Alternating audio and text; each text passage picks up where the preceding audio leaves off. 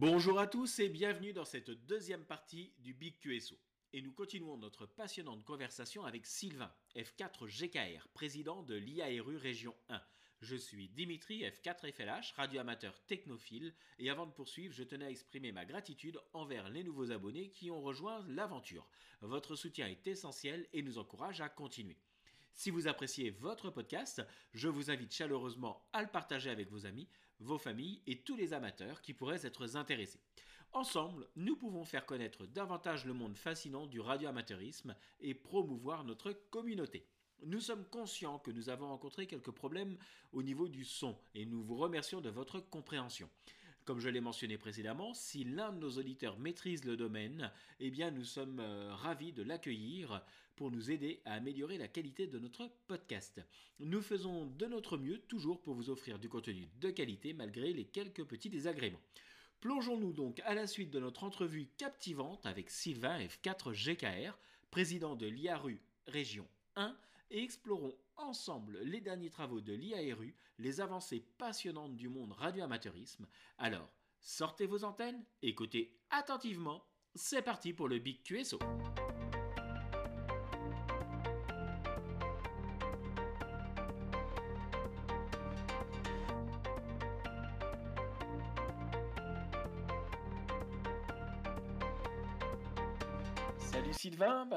Merci d'être euh, avec nous pour ce deuxième épisode un peu particulier, complètement spécial hein, même.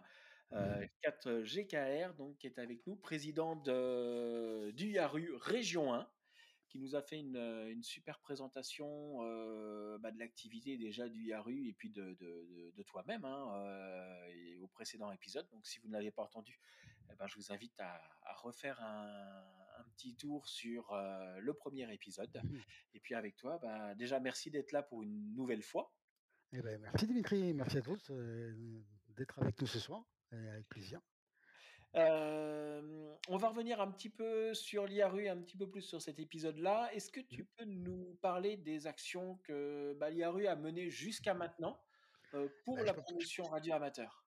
Alors, je peux prendre des exemples très, complets, très concrets. Pardon, euh, sur, je vais prendre des, des, des, des, activités récentes qui permettra aux gens de, de se projeter sur des, choses qui leur parlent directement. Alors, par exemple, sur l'aspect défense du spectre, il y a des sujets d'actualité. Il y a le 23 cm, le 1200 dont tout le monde a dû entendre parler, puisqu'il y a un sujet euh, qui est à l'ordre du jour de la conférence mondiale radio qui sera en 2023, donc qui sera en novembre cette année, euh, qui est un sujet relatif à la coexistence entre le service de radionavigation par satellite, dit GNSS, GPS pour la version américaine, qui est un des systèmes GNSS, et l'activité radioamateur.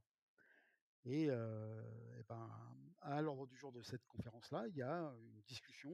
Enfin, il été demandé d'étudier la coexistence, quelles étaient les éventuelles mesures qu'il faudrait prendre pour s'assurer que le service amateur ne gênerait pas euh, le service de radiolocalisation, sachant que les deux systèmes communiquent, enfin, fonctionnent sur la même fréquence. Donc évidemment, ça pose des problèmes euh, certains. Et donc, il y a des discussions. Et, donc, sur ces sujets-là, bah, par exemple, euh, l'IRU participe euh, euh, aux discussions techniques qui ont commencé bah, il y a 4 ans déjà. Voilà, on arrive, euh, puisque c'est à la fin de l'année que les décisions vont se prendre. Donc, voilà, on arrive la dernière ligne droite. Donc, chacun ses, aiguise ses munitions, affûte ses armes essaye de, de, de, défendre leur, son, son beefsteak dessus, mais ouais, oui, ah, est-ce qu'il y a une possibilité de cohabitation euh, quand même sur cette bande-là? Ah, Alors, alors, alors euh, déjà techniquement, de quoi on parle On parle d'un côté de, des récepteurs qui sont dans les voitures, par exemple, hein, euh, qui sont utilisés pour euh, estimer la position. Donc ça, ça se base sur des signaux qui sont émis par des satellites. Et donc les niveaux de signaux qui sont reçus par les récepteurs GNSS ou GPS, pour prendre une, une analogie, pardon, sont très faibles. Euh, c'est des signaux qui sont, euh, si on mettait un récepteur super puissant, super sensible, pardon, euh, bah en fait on verrait le S-mètre et bougerait pas, pour rester trivial. C'est-à-dire que le signal est tellement faible qu'il est en dessous du niveau du bruit. Donc il est indétectable, si ce n'est avec des algorithmes du calcul, du traitement spécifique. Donc nous, évidemment, avec nos stations qui vont émettre, allez, quelques dizaines de watts, dans des antennes qui ont du gain, forcément, si on dirige une parabole qui fait de l'EME sur un véhicule qui est en train de recevoir un signal qui provient d'un satellite, bon bah là, voilà, la messe est dite, hein, et il n'y a pas photo. Il est bien évident que le, système amateur arrivera plus fort. C'est une certitude. Maintenant, est-ce que c'est gênant? Et c'est là qu'on rentre dans un sujet compliqué. C'est-à-dire que le problème, c'est ce qu'il faut se rappeler déjà, c'est que dans les services, dans, tout ce qui est radiocommunication, il y a ce qu'on appelle les affectataires, c'est-à-dire les gens qui sont autorisés à utiliser le spectre, pour faire un raccourci simpliste. Et le monde se partage en deux. Il y a les affectataires primaires, ceux qui sont là de plein droit, qui font ce qu'ils veulent, et les autres. Euh, les autres sont ceux qui peuvent faire ce qu'ils veulent tant qu'ils n'en n'emmerdent pas l'affectataire primaire. Euh, dans la bande 23 cm, les radioamateurs sont secondaires. ça veut dire qu'ils ne sont pas supposés euh, générer d'interférences auprès de l'affectataire primaire, qui est donc le service de radionavigation par satellite. Euh, notre problème, c'est que nous, on est plein de bonne volonté, mais même si on met euh, le squelch au minimum, le satellite, on n'entend pas. Euh, donc, et la voiture qui en écoute, le, récepteur GPS qui est dans la voiture, on n'entend pas non plus. Donc on n'a aucun moyen de savoir si quand on va émettre, enfin le listen before transmit, le écouter avant de parler, il sert à rien. Donc en clair, on peut rien faire. Donc savoir si notre signal brouille ou pas, eh ben c'est pas une question simple. Et là-dessus, il y a eu des études qui ont été menées auxquelles moi j'ai participé directement, des études théoriques, mais ça reste des études théoriques. Donc le fond du débat aujourd'hui, c'est de trouver des modalités où on va chercher en fait à non pas à éliminer les, interférences, parce que c'est à part éteindre la radio, il n'y a pas de solution, mais à les réduire autant que possible et à trouver des moyens de coexister. Et c'est là où on discute, et c'est là où c'est compliqué. C'est-à-dire que certains voudraient qu'il bah, n'y ait plus de radio amateur, mais c'est pas possible, puisque le texte qui a été voté le texte qui est, enfin l'ordre du jour de la, la, conférence, donc qui définit le cadre de la discussion, en fait, il précise de façon très claire qu'on ne peut pas conclure à l'exclusion du service amateur dans cette bande. Donc il faut trouver une solution où on reste là, mais où on embête les autres le moins possible.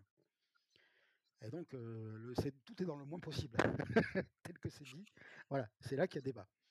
Et donc, bah, il y a plusieurs solutions. des solutions qu'on pourrait dire, bah, on réduit la puissance. On voit qu'en pratique, ça ne marche pas parce que réduire la puissance, il faudra la réduire tellement que pour nous, ça n'a plus de sens.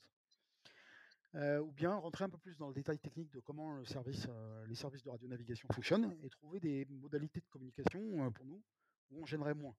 en fait, il y a des solutions. Hein. Les premières, c'est de se mettre sur les bords de bande. C'est-à-dire que le, la radionavigation, en fait, les, Galileo, pour prendre l'exemple européen, il est moins sensible, on va dire, sur le haut de la bande qu'au milieu. Il a, des filtres, et en pratique, les filtres sur les côtés, ils, sont, ils tolèrent un peu mieux notre, enfin, le système de navigation, il est, moins, il est plus robuste aux signaux amateurs quand ils sont sur les côtés. Donc déjà, on sait que si on se met sur les bords, on gêne moins. Évidemment, si on se met en plein milieu forte puissance, là, on met la pagaille. Ça, c'est clair. Euh, puis ensuite, ça va dépendre aussi des, types de signaux qu'on va émettre. C'est-à-dire qu'entre une porteuse en télégraphie qui est bande étroite et un signal largement de télé, euh, ben, a priori, la télégraphie gêne moins. Euh, voilà, donc, euh, donc en fait, toute la discussion qu'on a en ce moment, c'est quelle puissance, où dans la bande, et quelle largeur de bande. Et donc là, il y a débat. Et les débats, ils traînent, ils traînent, ils, traînent. ils sont enflammés depuis des mois. et chacun, chacun essaye de, voilà, de, de, préserver ses, intérêts. alors les intérêts des, des utilisateurs GNSS et de la communauté européenne en, pratique, en particulier, alors, on va pas se mentir deux minutes, hein, Galiléo, c'est avec nos impôts qu'on l'a payé. donc il faut quand même être clair c'est avec nos impôts. Donc nous, Français, enfin les, citoyens européens, ils ont payé Galileo de leur poche. donc, mais, tous les citoyens européens, malheureusement, ne sont pas radioamateurs. Il y en a plein qui ne sont pas radioamateurs du tout et qui s'en foutent. Et ces gens-là, ils ont envie de pouvoir utiliser leur système de navigation dans leur bagnole sans se dire, ah là là, à chaque fois qu'il y a un radioamateur qui émet, la voiture, elle est paumée. Alors oui, d'un côté, j'aurais tendance à dire, oui, effectivement, ça peut poser un souci à ce niveau-là, mais le nombre de radioamateurs et, et, la distance couverte là-dessus. Et là, on arrive. Exactement. Alors, ça, c'est exactement moi les études que j'ai faites, personnellement, parce que j'ai contribué aux études techniques. J'ai besoin des simulations, ce qu'on appelle des simulations de Monte C'est-à-dire des simulations statistiques. J'ai fait exactement ce que tu viens de dire. C'est-à-dire, j'ai dit voilà, on prend le nombre de stations amateurs qu'il y a en vrai, donc on a des statistiques, alors on fera une valeur moyenne en, Europe, hein, parce que entre les pays, entre l'Allemagne, la France, l'Italie, la Suède, la Norvège, bah, c'est pas les mêmes densités partout, donc on a une espèce de valeur moyenne. On se met d'accord. On dit voilà, il y a un radioamateur, donc on a pris trois cas de figure. un cas moyen, un cas minimum, un cas maximum. On prend différentes densités de radioamateurs et puis différentes densités de véhicules. Et puis on fait des statistiques, on fait des calculs, on fait des simulations, on dit, ben voilà, je choisis au hasard la position du radioamateur, je choisis au hasard la position de la voiture. Ça, ça me donne une distance entre la station amateur et la voiture. Et je fais un calcul et je regarde si le niveau de réception il gêne ou pas. Et on a fait ces calculs-là, et donc j'ai fait ces simulations pour des millions de voitures, répétées des centaines de milliers de fois. Et on arrive à des chiffres qui donnent, en fonction de la puissance, de la modulation, de tout un tas de trucs, l'impact. Alors c'est une simulation évidemment, hein, donc toujours, les résultats sont à prendre avec des pincettes. Mais on arrive à des chiffres qui sont généralement de l'ordre du pourcent. Du pourcent, c'est-à-dire même 1%, de G? C'est-à-dire que dans le pire des cas, alors dans, beaucoup de cas, on est même inférieur à 0,1%. Oui. Alors, oui, mais donc tu pourrais me dire, oui, c'est négligeable. Qu'est-ce que, pourquoi on s'embête? Oui, sauf que la définition service de l'affectataire secondaire, c'est ne doit gêner, ne générer aucune gêne. Ah oui, tout à fait. donc la question, là où il y a débat, c'est est-ce que 0,001 c'est aucun ou pas? Certains disent, nous disent, oui, mais à partir du moment où c'est un utilisateur qui est gêné, c'est pas possible. Voilà. Donc, ils vont essayer de faire pour gagner, euh, pour garder leur beefsteak aussi. Hein, ah bah, chacun défend son intérêt, voilà. Donc, en eh donc la discussion elle est là. Donc, donc là, il y a. Alors ça, ça, ça, veut dire que côté Yaru, on a une équipe euh, de gens qui euh, participent à ces réunions physiquement. donc par exemple, il y a eu une réunion récemment à Genève où il y a les différents États qui participent et des représentants de la rue qui sont là, et ça, c'est pas gratuit. Enfin, c'est gratuit. Si, la participation aux réunions, elle est gratuite. Mais quand la réunion se passe à Genève, et que le gars qui vient, il est anglais, eh ben, il rentre pas chez lui le soir, il reste à l'hôtel. Ah bah et il prend l'avion. Donc, il va rester 15 jours. Là, les, discussions qui auront lieu à Abu Dhabi à la fin de l'année, c'est un mois. donc, c'est un mois d'hôtel. pour une délégation de 10 personnes. Et ça, ça coûte beaucoup d'argent. Et donc, toutes ces actions-là, il faut bien qu'on les finance. Et, le choix qu'a fait l'IARU depuis toujours, et là-dessus c'est un truc, c'est un choix qui a été fait il y a un siècle presque, c'est de dire on est indépendant. Donc l'argent qu'on dépense, c'est l'argent de nos membres. Ça veut dire que pour prendre le cas français, chaque adhérent de l'association nationale, l'association qui est membre de l'IARU, euh, par sa cotisation, contribue à cet, effort. Donc moi je suis membre du REF, si, tu es membre du REF, dans ta cotisation annuelle, il y a une petite part alors qui est de 1 euro et quelques, je ne sais plus exactement, parce que c'est euh, qui est reversé à l'IRU et qui sert à payer ça. Mais ça veut dire que l'IRU, son financement ne provient que des radioamateurs. Il n'y a aucun sponsor, il n'y a aucune donation, il n'y a aucune, euh, aucun financement autre que ses membres. Ce qui veut dire qu'on peut dire merde à qui on veut. Pas de subvention d'État ou quoi que ce soit non, du Non, donc on est libre de dire euh, zut, comme on veut on est indépendant. Ouais, non, c'est bien. C'est moi. Alors là, par contre, là, je n'étais pas du tout au courant de ça et je trouve que c'est euh, même plutôt, euh, plutôt, non, c'est parfait. Là, y a, et ça, ça nous permet, voilà, ah, ça, alors, c'est un coût, hein, c'est-à-dire qu'évidemment, pour donner un ordre d'idée, le budget qu'on gère sur la région 1, donc sachant que les autres régions font aussi, ah, je vais y revenir, mais bon, en gros, région 1, mon budget annuel, c'est de l'ordre de 200 000 francs suisses, ce qui fait à peu près 200 000 francs. Alors pourquoi Suisse? Parce que le siège de l'association est en Suisse. D'accord. Euh, donc c'est une association de droit suisse, l'IRU. Et donc on a un budget annuel d'à peu près 200 000 francs suisses. Et sur ces 200 000 francs suisses, on, dépense à peu près 180 000 euh, francs suisses par an. Et une grosse partie de ce budget, c'est les participations aux réunions de l'ITU ou de la CPT. Parce que c'est la même chose à la CPT, ou en Afrique, à l'ATU, ou au Moyen-Orient à la SMG. Euh, voilà. Et donc, c'est des gens qui sont bénévoles. Moi, je suis bénévole, j'ai pas de salaire. Mais tous les gens qui contribuent euh, à l'IRU sont bénévoles. Ils font ça sur leur temps libre. Euh, et par contre, leurs frais, alors heureusement, c'est pas eux qui payent de leur poche l'hôtel et, l'avion. voilà, ils vont passer une semaine ou 15 jours ou un mois et leur déplacement est pris en charge par, par l'association. Mais par contre, ils font ça à titre gratuit. voilà. Et c'est grâce à l'argent des adhérents, des, donc en France, ça va être le REF, voilà, qui, sur chaque cotisation, le REF va reverser une partie annuelle et qui va servir à défendre ça. Donc il y a une partie de ce budget qui va servir à défendre le spectre, et une autre partie de ces financements qui sert à faire ce qu'on disait tout à l'heure, ce qu'on a dit dans l'autre dans l'autre épisode sur la promotion et sur des activités de, de promo, de, concours, d'innovation, ce genre de choses. D'accord. voilà. Voilà à quoi on dépense notre argent. Ok. Bon. Tant qu'on est dans les choses qui, qui fâchent, parce qu'on parle, on parle du, du, du, 23 cm ou autre, le 2 mètres n'est pas non plus épargné, entre guillemets, pour une partie, ah pour une partie de temps. puisqu'on a les Jeux Olympiques qui arrivent, on a des restrictions qui. Ah oui, mais alors le 2 mètres, il n'a pas du tout le même statut. Alors justement, juste, juste deux minutes sur le 2 mètres. Autant le, 23 cm, c'est une bande sur laquelle on a un statut secondaire, et où il y a, donc il y a quelqu'un d'autre qui est affectataire de la bande. Et là, nous, on doit se, on doit se, euh, plier au fait que bah, on est affectataire secondaire, donc euh, voilà, par définition, on, doit, ne doit pas gêner l'affectataire primaire. Le 2 mètres, c'est un cas complètement différent, c'est l'inverse. Le 2 mètres est une bande radioamateur où les radioamateurs sont des affectataires primaires, et donc en clair, s'il y a une, une gêne constatée, dans le cas normal. Alors, je vais venir sur le cas des Jeux Olympiques juste après. Mais sur le, cas général, euh, un radioamateur euh, qui est gêné par une émission non amateur, il est en droit de se plaindre et demander l'arrêt immédiat des, émissions non amateurs. Ça, c'est la règle du règlement des radiocommunications. C'est ce qui différencie le primaire du secondaire. Le primaire, il est en droit d'imposer aux autres sa loi. C'est comme ça.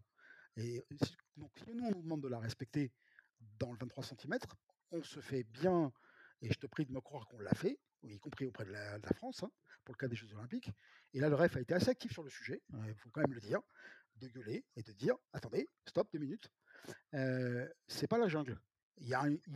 On, veut bien respecter les règles, mais il faut que ce soit dans les deux sens.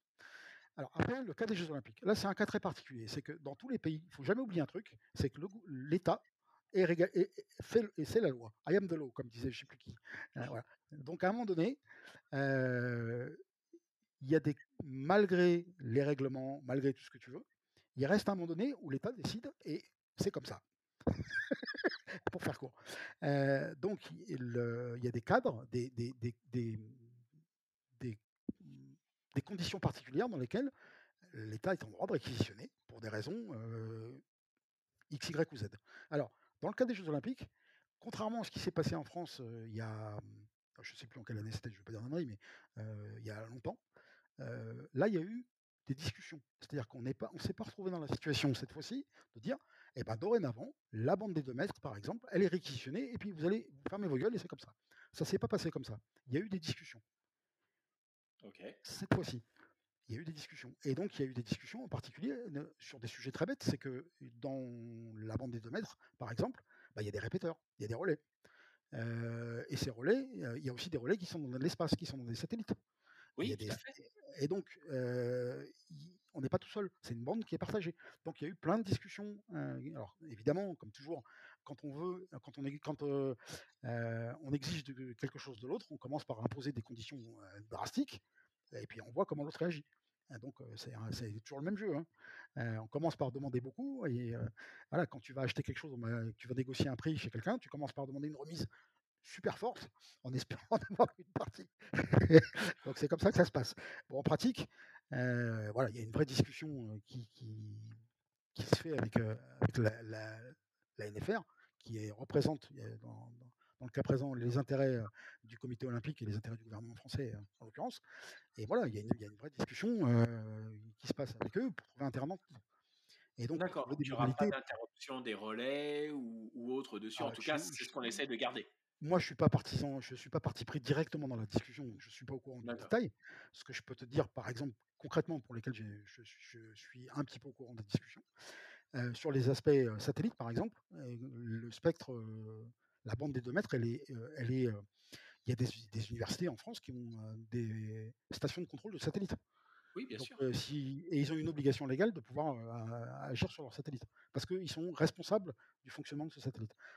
par, exemple, le LATMOS, l'université de Saint-Quentin, et, ils ont une station sol enregistrée pour deux satellites qu'ils qui commandent, et qui sont actifs dans les bandes de mètres. Donc, quelque part, si on leur dit, oui, mais juste à côté, il y a le vélodrome, euh, il, y a le, va y avoir des compétitions olympiques de vélo, donc vous ne pouvez pas les utiliser, ils vont dire, mais attendez, d'un côté, vous nous imposez d'avoir un moyen, à tout instant de contrôler le satellite pour l'arrêter, et de l'autre côté, vous nous interdisez. évidemment qu'ils ne font pas ça. Donc il y a eu des discussions, il y a eu des accords sur un certain nombre de fréquences pour lesquelles, et de, parties du spectre pour lesquelles euh, il n'y aurait pas de changement. Après, dans le détail, ça va, c'est en train de se faire. Mais en pratique, il est bien évident qu'on ne va pas nous dire du jour au lendemain, vous arrêtez. Ça n'a pas de sens. Oui, bah, je, suis, tout à fait d'accord. Mais évidemment, il y a des discussions, et c'est normal. mais disons, on va dire que cette fois-ci, ça ne s'est pas passé comme il y a. je crois que c'était dans les années 60. Je ne me rappelle plus à quelle année, année c'était les derniers Jeux Olympiques en France. où on a dit, bah, c'est fini, puis c'est tout. Après, je crois que de, toute façon, c'est quelque chose qui se fait aussi. Je crois que c'est en Angleterre où ils avaient laissé une partie. alors je dis Angleterre, mais je crois, hein, j'en suis. Les Jeux Olympiques de Londres, effectivement. Ils avaient laissé pour une compétition de foot une partie de la, du spectre radio amateur et qui est revenu après, bien entendu, après ce, passage-là. Hein. Alors, pour être de, ce que moi je sais, après je ne suis, pas parti pris directement dans la négociation, donc je ne vais pas raconter d'anneries, c'est sous réserve mais de ce que j'en ai compris, d'abord, il y avait eu il y a des discussions régulières sur le sujet, ça c'est la première chose. Et la deuxième chose, c'est que de toute façon, c'est cantonné au voisinage des sites olympiques et c'est cantonné à la période des Jeux olympiques. Donc oui. concrètement, c'est pas tout le monde et c'est pas tout le temps. Donc, voilà. C'est ça. Non, je pense que c'est une, c'est pas une mauvaise chose en soi de toute façon. Alors ça va nous, nous, nous embêter pendant allez, 3-4 mois dessus, mais après, je pense qu'on a plus intérêt à dire bon bah voilà on laisse pendant 3-4 mois comme ça. Et après on peut redemander autre chose en disant bah là on est on est cool voilà on aimerait ça bah, en fait voilà ça, nous dépend vers l'avenir aussi. ben en fait c'est un peu enfin bah, après je, sais qu'il y a des gens qui sont contre ça qui disent oui mais c'est nos bandes il faut pas etc j'entends mais on peut pas d'un côté demander à ce que la loi soit appliquée en disant oui mais respecter la réglementation et, et de l'autre côté refuser de jouer le jeu quoi. Il y a, à un moment donné il faut être, faut être cohérent. Et bon. c'est toujours pareil. Mais c'est ça, non, je suis, je suis assez d'accord dessus. Et bon, bah, on va voir un peu ce qui va se passer parce qu'on sait qu'on va être bloqué sur le, le 2 mètres. On sait qu'on va avoir des, restrictions plus ou moins locales. le, enfin, en tout cas, zone locale dessus. On va voir maintenant ce que ça va donner et dans l'avenir, hein, ce qu'on va avoir le droit de faire ou pas le droit de faire.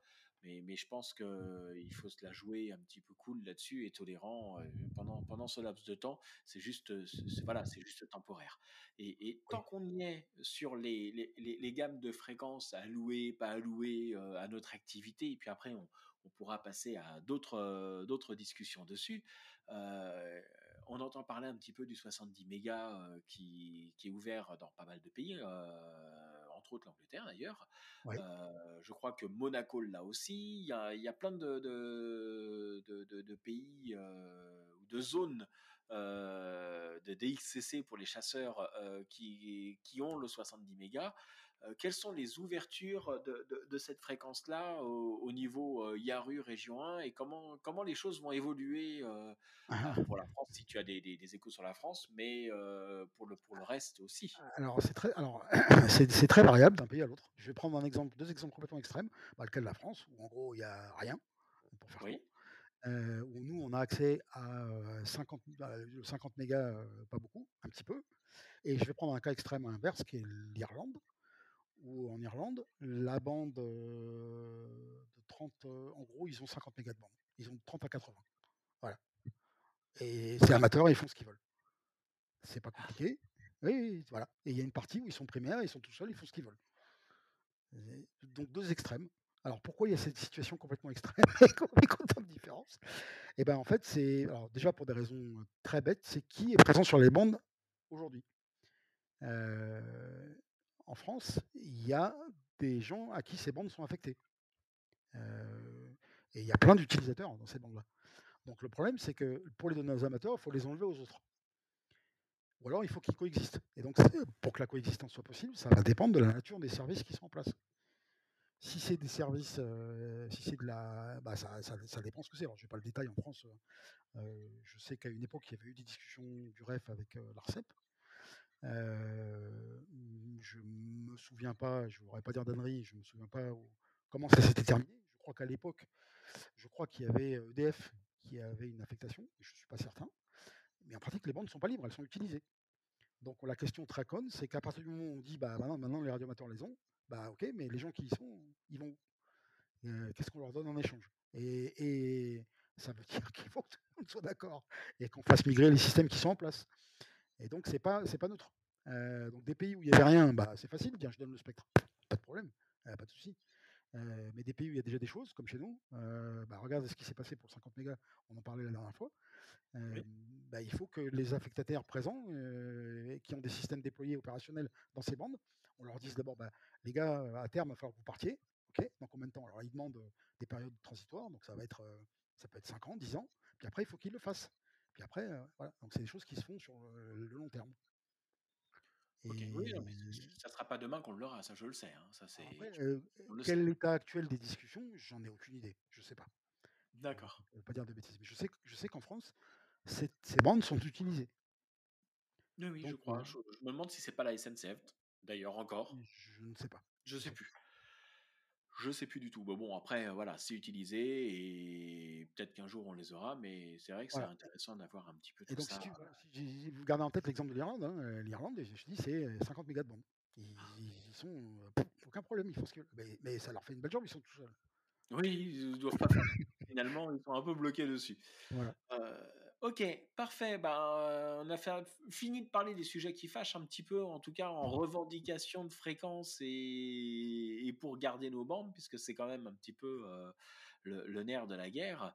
Euh, mais l'IARU, c'est aussi, tu l'as souligné euh, relativement souvent au, au dernier épisode, euh, bah, c'est de la promotion, c'est c'est c'est de l'encouragement et, et c'est pour essayer de récupérer le maximum de futurs radioamateurs. Mhm. Euh, quelle est la place un petit peu des jeunes, des femmes dans, dans ce milieu-là et comment le, le Yaru euh, encourage bon, alors pour les jeunes, on en a parlé un petit peu euh, déjà avant, euh, entre guillemets, mais, mais pour les femmes, parce que bah, mine de rien, on a des, de plus en plus d'YL euh, sur les ondes, quand même.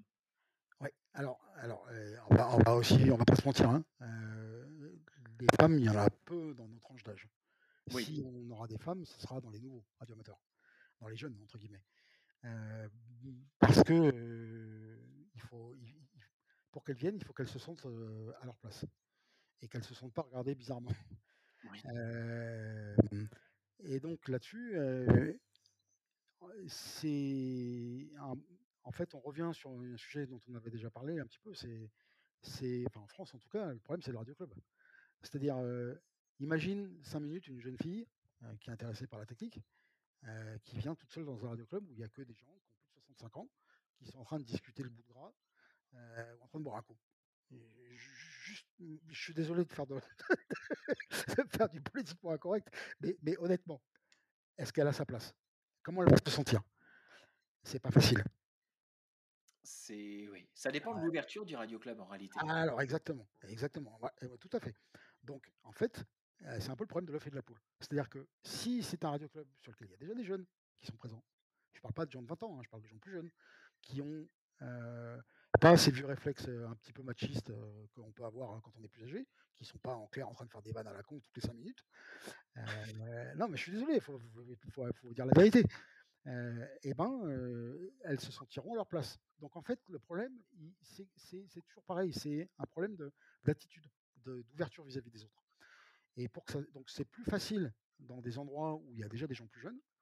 Et, et côté Yaru, nous, ce qu'on essaye de faire, il y a un truc qu'on fait depuis des années, enfin quelques années, c'est qu'on on se posait la question de comment est-ce qu'on pouvait, parce que pour que ça, pour que ça change au sens large et que notre, nos associations représentantes, parce que en tant que, tu peux voir l'IRU comme une fédération, c'est-à-dire que nous, nos membres sont des associations. Donc l'IRU n'a pas, en, clair, ce que, pour prendre l'exemple du REF, l'IRU n'a pas à dire au REF ce qu'il doit faire avec ses adhérents. Le REF fait ce qu'il veut avec ses adhérents. Par contre, nous, ce qu'on va essayer de dire au- à, à nos membres, c'est d'être plus ouvert aux jeunes, c'est d'être plus inclusif, c'est d'essayer d'avoir plus de femmes. Et donc pour ça, ce qu'on essaye de faire, c'est qu'on fait des, des on essaye d'organiser des, des formations pour former les futurs cadres, entre guillemets, ou les futurs responsables de nos associations. Donc là-dessus, on a des programmes, on fait ça tous les ans, où on a des activités, on va chercher à faire venir des jeunes, des différents pays à travailler ensemble et on, leur, et on passe du temps à leur montrer comment, enfin, qu'est-ce que c'est qu'une association, comment ça marche, association nationale, qu'est-ce que fait l'IRU, et en fait à essayer de, les, de, les, de les impliquer dans, la, dans la, gestion de leur association. Donc on essaye de former les gens qui seront les futurs, nos futurs membres, qui seront les futurs élus entre guillemets des associations nationales, s'ils ont envie bien sûr. et là, on a un taux de femmes énorme. Vraiment, c'est presque moitié-moitié. Pas tout à fait, mais c'est, je crois que c'est 40%. Et là, ah il y a, et là, il y a beaucoup de femmes. Mais parce qu'elles sont dans un environnement où les gens, ils ont, en fait, ils ont l'habitude. Et puis ils se font pas des vannes à la con. Ils n'ont pas des vannes sexistes. Oh, on pourra plus en faire? Ah bah je sais pas. non mais en fait ça commence par là quoi. C'est toujours pareil, c'est un problème de respect. non mais c'est vrai mais j'ai vécu ça. Enfin j'ai vécu ça. Mon YL a vécu ça. Moi la, mienne elle, m'accompagnait dans différents radioclubs KGR et le KKD. Alors F4 KKD qui est le radioclub de, de Guise. Et, tout de suite, elle a, elles ont, enfin, elle a été mise à sa place normalement, incorporée. elle s'intéressait un peu à la technique, donc bah voilà, il n'y avait pas de, d'arrière-pensée ou autre. Elle s'est sentie à l'aise, et, je pense que ça a contribué effectivement à la faire devenir bah F4 maintenant. Hein, bah bien sûr. Ouais, c'est, enfin, en fait, voilà, il faut rester, il faut. C'est, toujours, toujours la même chose, c'est d'être ouvert, ouvert aux autres ce qu'on sait, ce qu'on, ce qu'on doit veiller à faire le plus possible. Et, et c'est que comme ça qu'on peut avoir et des gens plus jeunes et puis des, des gens de la diversité, qui soient femmes, qui soient handicapés, qui soient voilà, des gens qui, qui, qui, ont, qui sont pas comme tout le monde entre guillemets. Il faut, il faut, faut pas faire de ségrégation. Tout à fait. Alors bon, je connais déjà un petit peu la réponse, mais il y en a peut-être qui seront peut-être susceptibles de se dire bah tiens, il y a rue, euh, finalement ça bouge, ça fait pas mal de choses, euh, j'ai envie de les rejoindre, j'ai envie de les. Mais du coup, c'est une association qui ne prend pas de membres comme ça. Pour ceux qui veulent rejoindre l'IARU, comment, comment ça se passe du coup? Alors, comment ça se passe? Alors, euh, il y a. Alors d'abord, il faut. Alors, c'est possible. Il y a deux façons. Alors, en pratique. Si quelqu'un souhaite avoir une fonction d'élu, il ne peut être élu que si son association nationale le, propose. Moi, par exemple, je suis, j'ai été élu président parce que le REF a proposé ma candidature. Moi, en tant qu'individu, je ne peux pas me présenter en disant coucou, j'ai envie d'être président. Je ne peux pas. Je n'ai pas légitime. C'est-à-dire que je peux être candidat que si l'association, mon association nationale, me propose comme candidat.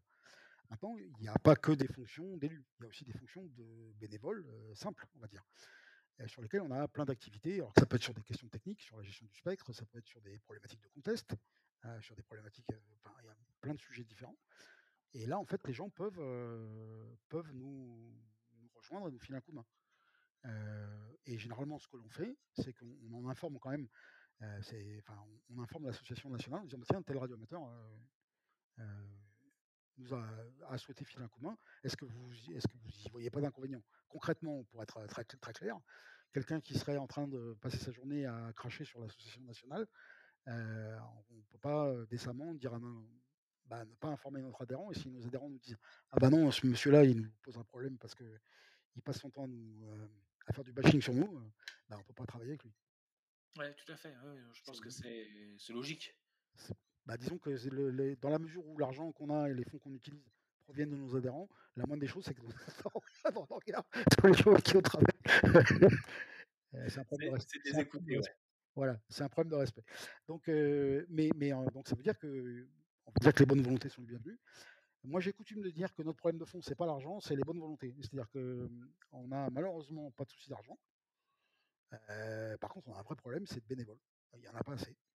Il y en a trop de boulot moi, à titre perso, et je suis pas le seul, hein, je passe, je pense que je passe entre 10 et 20 heures, 10 heures par semaine minimum pour les rues. Minimum. Et je, suis salarié, j'ai un boulot, je suis pas à la retraite. Quoi. bienvenue dans le domaine des dirigeants associatifs. et, donc, bah, ma femme et mon fils, ils aimeraient bien que je, sois que je fasse un peu autre chose aussi. Euh, et, là-dessus, notre problème de fond, c'est qu'on a, pas assez de, il n'y a pas assez de gens qui contribuent. Ouais. Ok. D'accord, donc c'est quand même vachement important d'être euh, d'être inscrit, euh, en tout cas au REF euh, ou à la fédération nationale, hein, parce que bah, mine de rien. disons qu'il vaut mieux être sympathisant. Voilà, il ne faut pas forcément être adhérent, mais en tout cas, s'il y a quelqu'un qui est franchement contre et qui passe son temps à crier que, si je prends l'exemple du REF, quelqu'un qui passerait son temps à dire que le REF fait n'importe quoi, que c'est des imbéciles, globalement, il n'a pas sa place à l'IRU, c'est clair. Ok, ce, qui est un peu logique.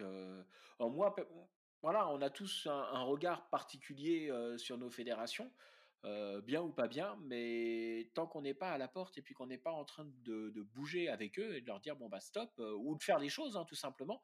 je suis suis pas spécialement d'accord avec tout ce qui se passe au, au REF, loin de là d'ailleurs. Euh, maintenant, je pense que c'est une, euh, c'est la seule fédération qu'on a euh, en France. C'est, la seule qui nous représente. Donc, bah, mine de rien, on peut pas non plus leur cracher dessus à ce niveau-là. Mais on peut proposer soit indépendamment, soit avec eux, de dire bah tiens, voilà, moi j'ai envie de faire comme ça et je pense que d'avoir des résultats dessus et, et, de le faire. c'est pas parce qu'on va faire les choses différemment qu'on va être contre eux à ce niveau-là. Bien sûr que non. Alors là-dessus, juste, je, vais dire quelques, quelques mots au sujet, justement, parce que tu as, interviewé Fred, euh, c'était il n'y a pas longtemps, il y a 15 jours, je crois. J'en ai, ai interviewé deux, Fred. Oui, euh, euh, 4 e, je suis en train de chercher son indicatif. EED. EED, voilà. qui parlait de FRMcom et qui parlait de, de l'IRU et de la reconnaissance, et du moins de l'implication des FRMcom dans l'IRU et de ce qu'on faisait ensemble très concrètement, statutairement, l'IARU ne peut pas avoir plus d'une association. Alors ça, c'est historique. dans ces statuts, il y a un représentant par pays. Il y a une association nationale. Alors, dans certains cas de figure, ça ne pose pas de problème parce qu'il y a des endroits où il y a une asso nationale qui est super active, qui représente 99,9% des radioamateurs et donc tout va bien. Puis il y a des pays où ce n'est pas le cas. Il y a des endroits où l'association, je vais prendre un cas extrême inverse, on a le cas en ce moment d'une association d'Europe où c'est un gars tout seul, l'association historique, qui fait rien du tout, et puis il y a une autre association qui représente beaucoup de radioamateurs, qui fait beaucoup de choses, mais pas de bol, c'est les deuxièmes. Et les deuxièmes nous disent ouais mais nous en fait on fait vraiment le boulot, on est vraiment actifs dans notre communauté radioamateur, on est vraiment impliqué. Et celui que vous reconnaissez comme étant l'association radioamateur historique, bah, elle, fait, fait rien. Et c'est vrai, factuellement, elle fait rien. Et, bah, ça, c'est un truc que moi, j'essaye de changer. C'est-à-dire, ce que j'essaye de changer, je ne peux pas changer la Constitution tout seul, j'ai pas le droit. C'est-à-dire que si on disait qu'il fallait deux représentants par pays, bah, ça supposerait que toutes les associations votent. Et alors là, enfin, c'est pas l'ordre du jour du tout. En revanche, moi, je milite pour que nos membres soient légitimes. C'est-à-dire, c'est-à-dire qu'ils soient représentatifs. C'est-à-dire que ce qui est important, c'est que quelqu'un qui profite du, système IARU en disant moi je représente les radioamateurs, le soit pour de vrai, soit actif. et on essaye de faire la même chose dans la communauté. donc on essaye d'être inclusif au sens où bah, quand il y a une bonne entente, quand il y a plusieurs associations, plusieurs organismes qui représentent une communauté et qui s'entendent bien entre eux, qu'il n'y a pas de conflit ouvert, euh, eh bien, on va chercher à, être ouvert au dialogue avec tout le monde. Si je prends l'exemple français, le, REF euh, ne s'occupe pas des questions de communication d'urgence. C'est la FNRASEC. Oui, tout à fait. Donc il y a une répartition. Donc, de fait, on a.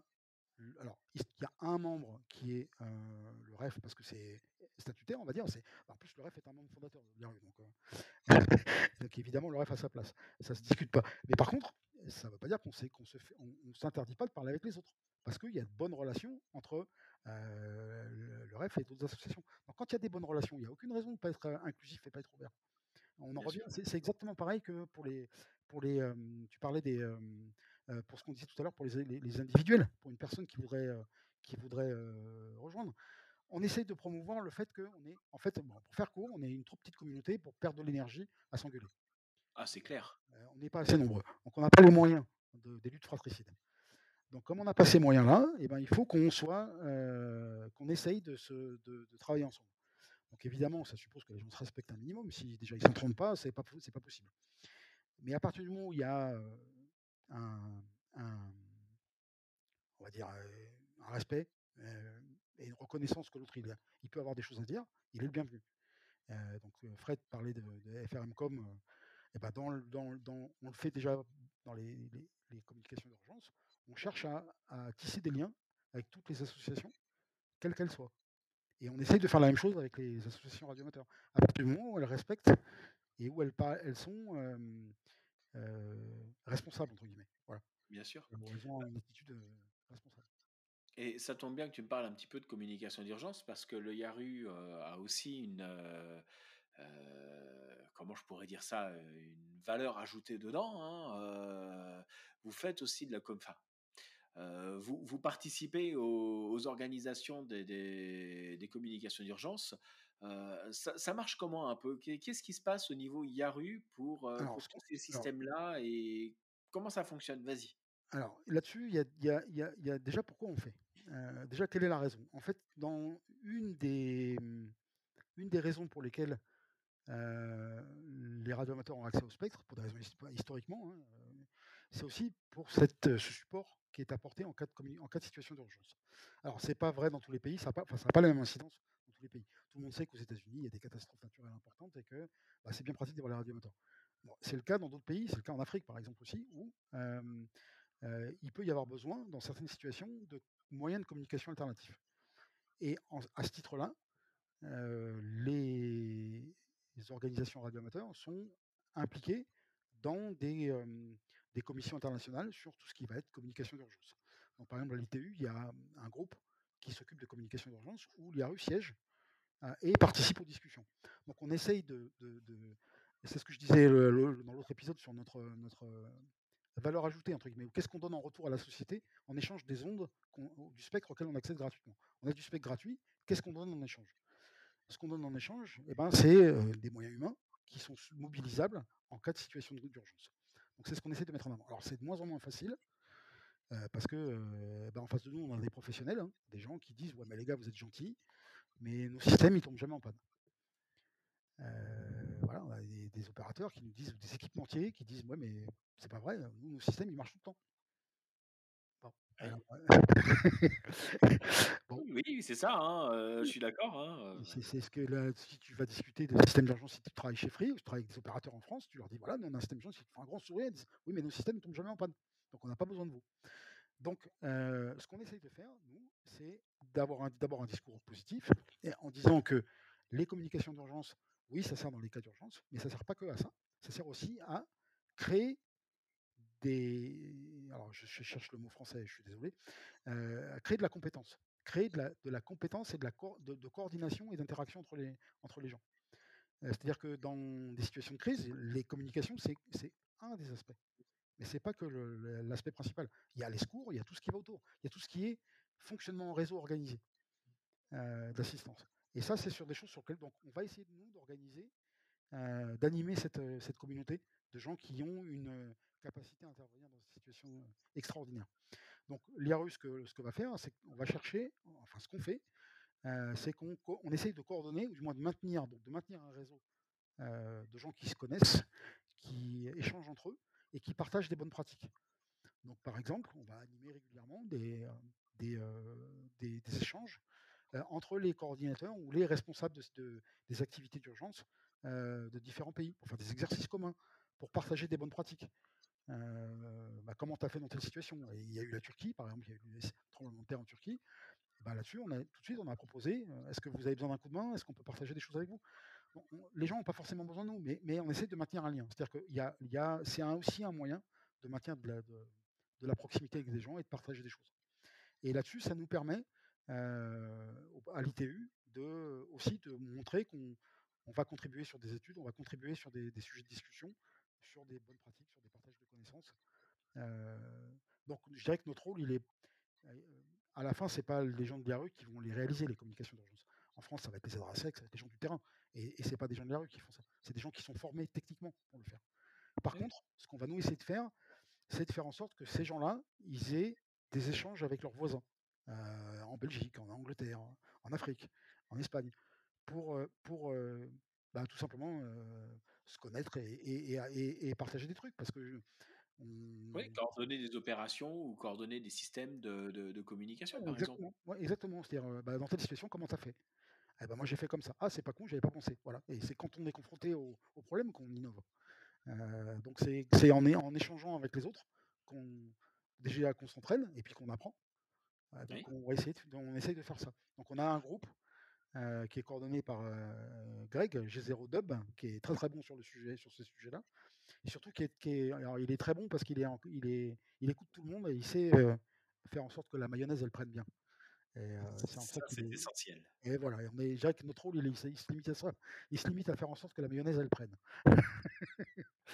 voilà, c'est ce que fait. C'est déjà énorme. Et voilà. Et donc, c'est notre activité principale sur le, les opérations, les, enfin, la communication d'urgence, c'est de l'animation, c'est de faire en sorte que les réseaux nationaux se, se, se parlent et se connaissent. Voilà ce qu'on essaie de faire. Ok. Ah bah écoute, c'est énorme déjà, ça permet d'avoir une, une belle coordination vis-à-vis des autres pays, une bonne communication et, surtout une entente en travers. alors là, en plus, c'est des associations, on va dire, d'urgence, de, de, secours. Mais, mais si on arrive à faire ça également sur toutes les autres associations de, de, la région, alors quand je dis région, hein, c'est la région 1 de, de l'IARU, c'est énorme et ça permet de, de, pouvoir avancer. Ah, tu vois, alors, juste un exemple, là, on est en train de discuter d'un accord de collaboration avec l'ATU, donc c'est l'African Telecommunication Union, c'est l'organisation africaine qui gère les, la régulation du spectre, comme en, Europe c'est la CEPT, bah, il y a l'équivalent de la CEPT en Afrique, qui s'appelle l'ATU, et un des axes de collaboration avec eux, c'est justement les communications d'urgence, parce qu'il y a une problématique dans certains pays, certains États d'Afrique sur la, non pas la mise en œuvre des communications d'urgence, mais la prise en, la prise en, la prise en compte de ces questions et sur la capacité à, à, entraîner des gens, de sensibiliser des gens sur ces, euh, sur ces questions. Et euh, là-dessus, on, a une, euh, on est en train de travailler avec eux sur comment est-ce qu'on peut collaborer, comment est-ce qu'on peut aider, comment est-ce que l'IRU peut bah, apporter de la formation, par son réseau de radioamateurs, trouver des gens qui, qui pourraient, dans ces pays-là, filer un coup de main. Parce que c'est un moyen détourné, en fait. Tu, touches une communauté de gens qui ont des compétences techniques qui ne sont pas forcément. Euh, dans un pays dans lequel il n'y a pas d'organisation de, sécurité organisée, de secours organisé, euh, et ben, radio, notre action peut être quelque part de, trouver ces gens-là et de les inciter à s'organiser de créer une, structure associative qui fasse ça. Et ça, certains États en ont besoin.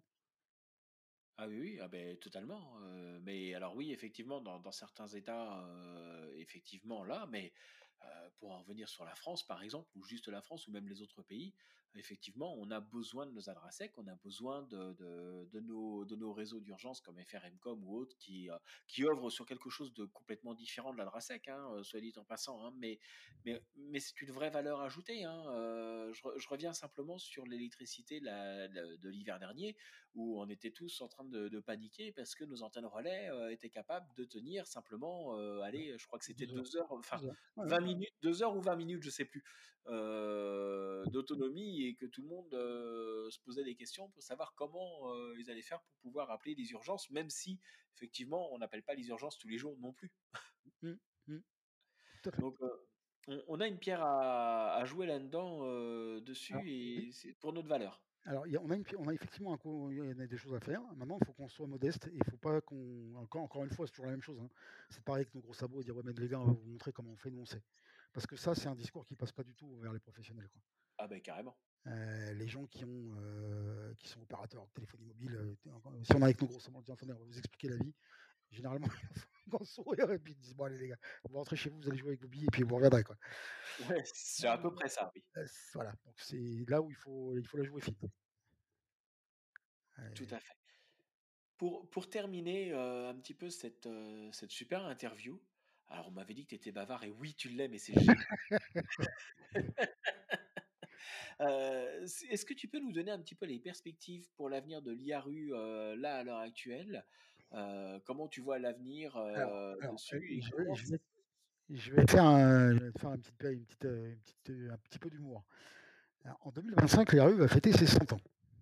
Oui. On est une vieille madame. Il se trouve que, alors, je ne sais pas si je serai encore président en 2025, c'est pas moi qui décidera, les élections c'est dans quelques mois avec le REF, on a en tête de faire un truc sympa en France, puisque l'IAE a été créé à Paris en 1925. Donc en 2025, on va fêter le centenaire à Paris. Et bah, ce qui serait bien, c'est qu'on fête les 200 ans aussi. Alors moi, je serais pas là, hein. ça, j'en ai aucun doute. mais de, quoi on aurait envie dans 100, plus de 100 ans et, en fait, c'est un peu les, qu'est-ce qu'on peut faire pour que la radio soit encore là dans 100 ans? Et je pense que la seule chose qu'on peut faire, alors, à quoi ça ressemblera la technique dans un siècle? Aucune idée. J'en sais rien. par contre, ce qui serait bien, c'est que les gens ils, aient envie de faire ce qu'on fait aujourd'hui, c'est-à-dire qu'ils aient envie de se parler, qu'ils aient envie de partager des trucs et qu'ils aient envie d'expérimenter. donc, si on est capable de mmh, maintenir cette envie, l'expérimentation, technique, et ben, dans 100 ans, il y aura encore des gens pour casser les bonbons des administrations, pour garder un peu de spectre. si tant est que la radio sert encore dans un siècle. ça sera encore là, t'inquiète pas, j'en suis sûr et certain. Et on, sera là toujours. Voilà. On sera plus nombreux. Donc le plus important, c'est de maintenir la curiosité, de maintenir l'envie d'apprendre et l'envie d'expérimenter. Le reste, ça suivra tout seul. Donc moi je suis pas inquiet, voilà, je suis pas inquiet. Je pense que les gens ils sont curieux. Pardon. Les gens ils sont curieux de nature, donc ils continueront à être curieux. Ce qu'il faut juste, c'est leur montrer que eh ben, ils peuvent donner libre cours à cette curiosité et, expérimenter des trucs et que bah, il y a un des domaines, c'est la radio, et qu'on peut aussi bricoler un transceiver tout seul, qu'on peut aussi faire du QRP avec des bouts de ficelle, avec de la récup. Ça peut servir et qu'on peut faire des trucs très sympas. Évidemment, on peut aussi acheter sur étagère avec sa carte bleue sur un super magasin un poste joli qui clignote avec des beaux boutons. Oui, sans problème. Et on peut aussi le fabriquer et c'est aussi très fun. Ou de faire une antenne avec un bout de fil. voilà. Et ce qu'il faut, c'est qu'on arrive à, montrer que ça, c'est fun. et si on est capable de faire ça, on aura, je pense, toujours des gens qui auront envie de faire la radio dans un siècle. Si ce n'est que ce sera peut-être de la radio gravitationnelle. J'en sais rien. Voilà. Donc je ne suis pas pessimiste. Je pense que la, curiosité est quelque chose est un défaut humain. ah oui, un bon défaut en plus. Voilà. Donc il n'y a pas de raison qu'on devienne parfait et plus curieux du tout. ce qu'il faut juste, c'est qu'on passe cette petite transition difficile où on s'est endormi un peu sur nos lauriers. On, on a oublié que ben, on n'était pas éternel et qu'il fallait renouveler nos rangs. Quoi. Oui, ça c'est vrai, et j'en doute pas. Hein. N'oublie pas le défi, hein, 20 000 radio amateurs. 20 000, voilà. 20 000 ans. Allez, euh, tu me parles d'élection là comme ça. Le, le, le président. C'est moi. ouais, c'est toi. Euh, élu pendant combien de temps? Alors, normalement, c'est 3 ans. Sauf que moi, c'est que 2. Parce que le mandat de mon prédécesseur a fait 4 ans au lieu de 3 à cause du Covid. Donc, on en a discuté tous les deux. Et il m'a dit écoute, euh, voilà, et donc on a fait ça comme ça. Donc il a fait 4 et moi j'ai fait 2. Euh, renouvelable, du coup. Renouvelable une fois. Renouvelable une fois. Une fois. Et ça, c'est un truc très bien. C'est pas possible, je pourrais plus me représenter. Après, je vais au placard. Ok. tu te représentes euh, Là, je me représente, mais je pourrais plus me représenter après. Ce sera la dernière fois. Ok. Eh bah, écoute, ce sera forcément un autre après moi. Et ça, c'est on, on a hâte d'avoir les, les, résultats, de voir si tu es réélu, s'il y a du monde aussi euh, qui. Moi, j'aimerais bien qu'il ne soit pas le seul candidat. Ça serait quand même cool. Ah bah oui, oui, oui.